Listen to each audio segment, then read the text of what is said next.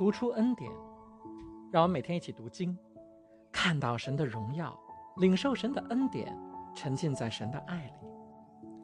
上一次我们讲到，神告诉亚伯拉罕不要害怕，我是你的盾牌，我是超出你想象的奖赏。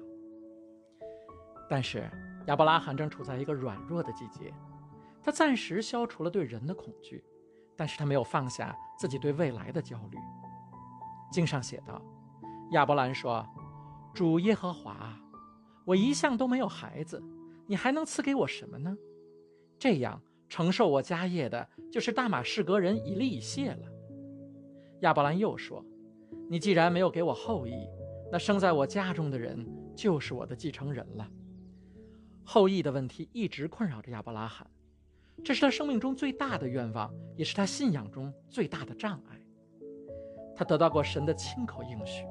但是他仍然没有办法把这问题交托给神，他心里时刻惦记着这件事，一有机会就浮出水面。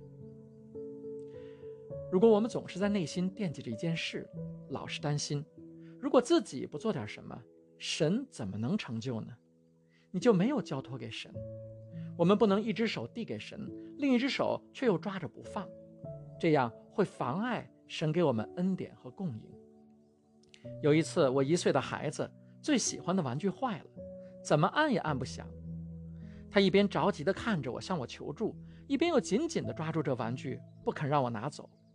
我只能耐心地跟他说：“宝贝儿，你不把它给爸爸，爸爸怎么给你修好呢？”我们是不是经常也像小孩子一样，一面向神祷告祈求，一面又用尽全力抓着不放？祷告的时候，我们说的好好的，要把事情交在神的手中，话音还未落。就又焦虑着把事情带走了。亲爱的弟兄姐妹，我不知道你是谁，在发生什么，但我有感动告诉你，不要怕。创造宇宙天地的全能神是你的盾牌，是你丰厚的奖赏。来到他的面前祷告，把你的顾虑、担心的事情都告诉他，神必赐你出人意外的平安，并在基督耶稣里保守你的心思意念，相信神。交给他，把焦虑跟事情一起交到他的手中。你祷告的时候可以这么说：“亲爱的天父阿爸，亲爱的主耶稣，我把某某事情完全交托在你的手里，因为你是爱我、看顾我的神，是全能神。我感谢你聆听了我的祷告，我也相信你在天国已经为我成就了我所需的一切，所以我就不再为这件事情担心了。”我拒绝魔鬼的谎言和搅扰，不再为这件事少睡一秒钟的觉，少吃一口饭，因为我相信你已经为我成就，很快就会在我生命中彰显。祷告，奉主耶稣基督的名求，阿门。这看起来简单的道理，这看起来很容易做到的事，却是亚伯拉罕一生最难的功课。他好几次都考了不及格。弟兄姐妹们。这是不是也是你最难的功课呢？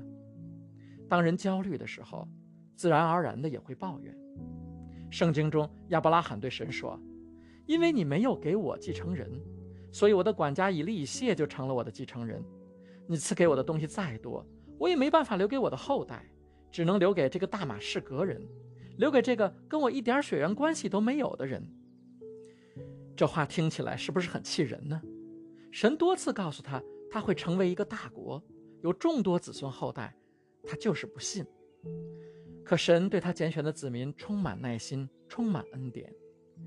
圣经写道：“耶和华的话又临到亚伯兰说：‘这人必不会做你的继承人，你亲生的才会是你的继承人。’于是领他到外面去，说：‘你向天观看，数点众星，看你能不能把他们数得清楚。’又对他说。”你的后裔将要这样众多。当亚伯拉罕困惑的时候，神是用什么来解除他的困惑的呢？不是解释，不是说教，不是讲道理，而是用承诺。我告诉你，我承诺你，你会有亲生的儿子，而且你的后代会像天上的繁星一样无穷无尽。亲爱的弟兄姐妹，这就是神的智慧，也是最有效的方法。我小时候跟我的堂弟一起住在奶奶家，我比他大四个月，上一年级的时候，我们在同一个班。有一次我们一起爬墙头，他摔下来，头摔到一个砖头上，血不停地往下流。我爷爷骑着一辆三轮车送我们去医院，医生立刻为他检查伤口。你觉得医生会说什么呢？医生会不会说，你头部的表皮组织被硬物割伤，皮下血管破裂，头骨淤青，供血系统过度反应？你觉得医生会跟我弟弟说这些吗？不会。他看了一眼伤口，马上告诉他说：“不要紧，缝几针，一个星期你就没事了。”他说完，我们全家人都一起松了一口气，因为医生是用承诺跟我们沟通，这是最有效的沟通。作为一个理工男，我曾经觉得讲明白道理最重要，但我现在知道讲道理是非常低效的沟通方式。一个人在焦虑难受的时候，哪有心情听你讲道理呀？他需要的不是道理。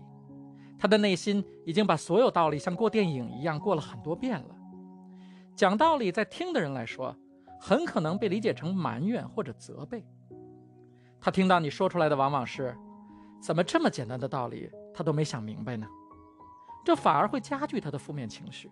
更何况他的心情本来就很沉重，根本没有耐心再去听你的分析和判断了。当你的爱人为什么事情烦恼的时候，他最需要的，往往只是你走到他的身边，握住他的手，告诉他：“别担心，我相信神已经看到了，神会帮我们解决，我也会一直陪在你的身边。”神不但用话语承诺亚伯拉罕，他还用画面承诺亚伯拉罕。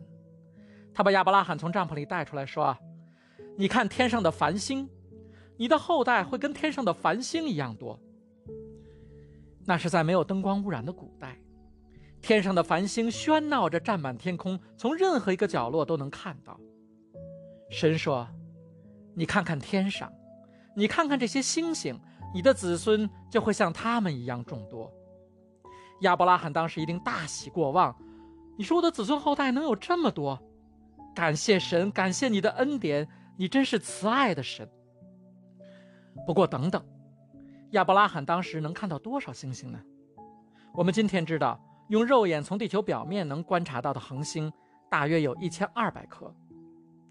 虽然亚伯拉罕只能看到大约一千二百颗星星，但是神只给他看的，承诺给他的是多少星星呢？是神创造的所有的恒星，那是一个名副其实的天文数字，远远超过亚伯拉罕的想象。亲爱的弟兄姐妹，你知道吗？神要给你的远远多于你眼睛能看见的，神要给你的远远超过你的想象。正如以弗所书三章所说的：“愿荣耀归给神，就是归给那能照着运行在我们里面的大能，充充足足的成就一切，超过我们所求所想的。”我们之前算过，今天全球超过四十二亿人自认是亚伯拉罕的后裔。如果从亚伯拉罕开始一代代的累计算下来，数字更是大的惊人。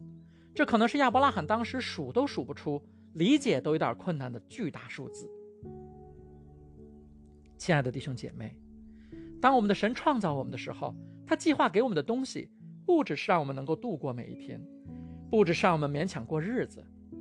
在创世纪十二章里，神通过亚伯拉罕给我们的应许是：“我必叫你成为大国，我必赐福给你。”叫你的名为大，你也要叫别人得福。神要通过我们叫别人得福，他给我们每一个人的都绰绰有余，好叫别人也因我们得福。我们的神是丰丰富富、绰绰有余的神。我们在经文中经常看到神这样的作为。耶稣用五饼二鱼喂饱五千人的时候，剩下的门徒们还得再提满满十二篮子。耶稣是全知全能的神。如果他想做到刚刚好，他完全可以做到。更何况他们刚刚还清点过人数，耶稣故意给了他们多过他们所需要的，这就是我们的神。大卫说：“神让我的福杯满溢，神给了他丰丰富富的恩典，多过他所需要的。”我们应该感谢神满足我们的需要，但不是满足了我们的需要就算了，这不是我们的命定。这就是在埃及的以色列人没搞明白的地方。当摩西告诉以色列人，神要拯救他们脱离埃及人的重担的时候，经上说，只是他们因苦工愁烦，不肯听他的话。以色列人当时心里想的，只是怎么能不这么累；当埃及人不给他们足够的草时，他们想的只是怎么能做足够的砖。他们想的不是要摆脱奴隶的身份，他们习惯了奴隶的心态，而神希望他们有儿女的心态。今天，神同样希望我们有神的儿女的心态，而不是奴隶的心态。以色列人没有去祈求神给他们的流奶与蜜的应许之地，而是去祈求神让他们平平安安的过奴隶的生活。亲爱的弟兄姐妹，你今天是祈求平平安安的过奴隶生活，还是祈求神本来就打算给你的福杯满溢、绰绰有余的生活？罗马书说：“你要因耶稣基督在生命中做王。”经文写道：“何况那些受洪恩又蒙所赐之义的。”岂不更要因耶稣基督一人在生命中做王吗？你命定要蒙福，你手所碰的都会兴盛。不要得过且过，要敢于向神要更大的祝福。用神的话语向神祈求。也许化验报告不是太好，但是有一个更重要的报告。你要对神说：“你应许要让我得全然的医治，你会让我的日子过得充充实实。”你也许遭遇了失望和拒绝，不要只是求神帮你度过这段孤独的时刻，不要只是求神让你不要抑郁，这是奴隶的心态。对神说：“你应许我要赐华冠代替这些灰尘，喜乐由代替悲哀，你会加倍补偿我因不公的待遇所失去的。”如果你的梦想看起来很渺茫，不知道怎么实现，跟神说：“你说过你的祝福会追随我。”我必蒙福，恩惠和慈爱会一生跟着我。你会给我我心中的渴望。别限制神能赐给你什么，不要求神让你过眼下的生活，求神把你带到一个更高的境界，求神推动你进入你的命定。亲爱的弟兄姐妹，神给我们成就的永远大于我们的所求，更远远大于我们尽自己最大努力所能做到的。学会相信，学会交托，去获得神为我们规划的一切，去获得神本来就想为我们成就的一切，这是让我们真正蒙福的人生。亲爱的弟兄姐妹，我要为你祷告。神知道你生命中最大的愿望，这愿望本来就是神写到你的心板上的。神愿意为你成就这愿望，神已经为你成就了这愿望，还远远超过你的所求所想。神会给你信心，给你看到属灵真理的眼睛，让你把这祝福、把这恩赐扎扎实实的领受到。祷告，奉耶稣基督得胜的名求，阿门。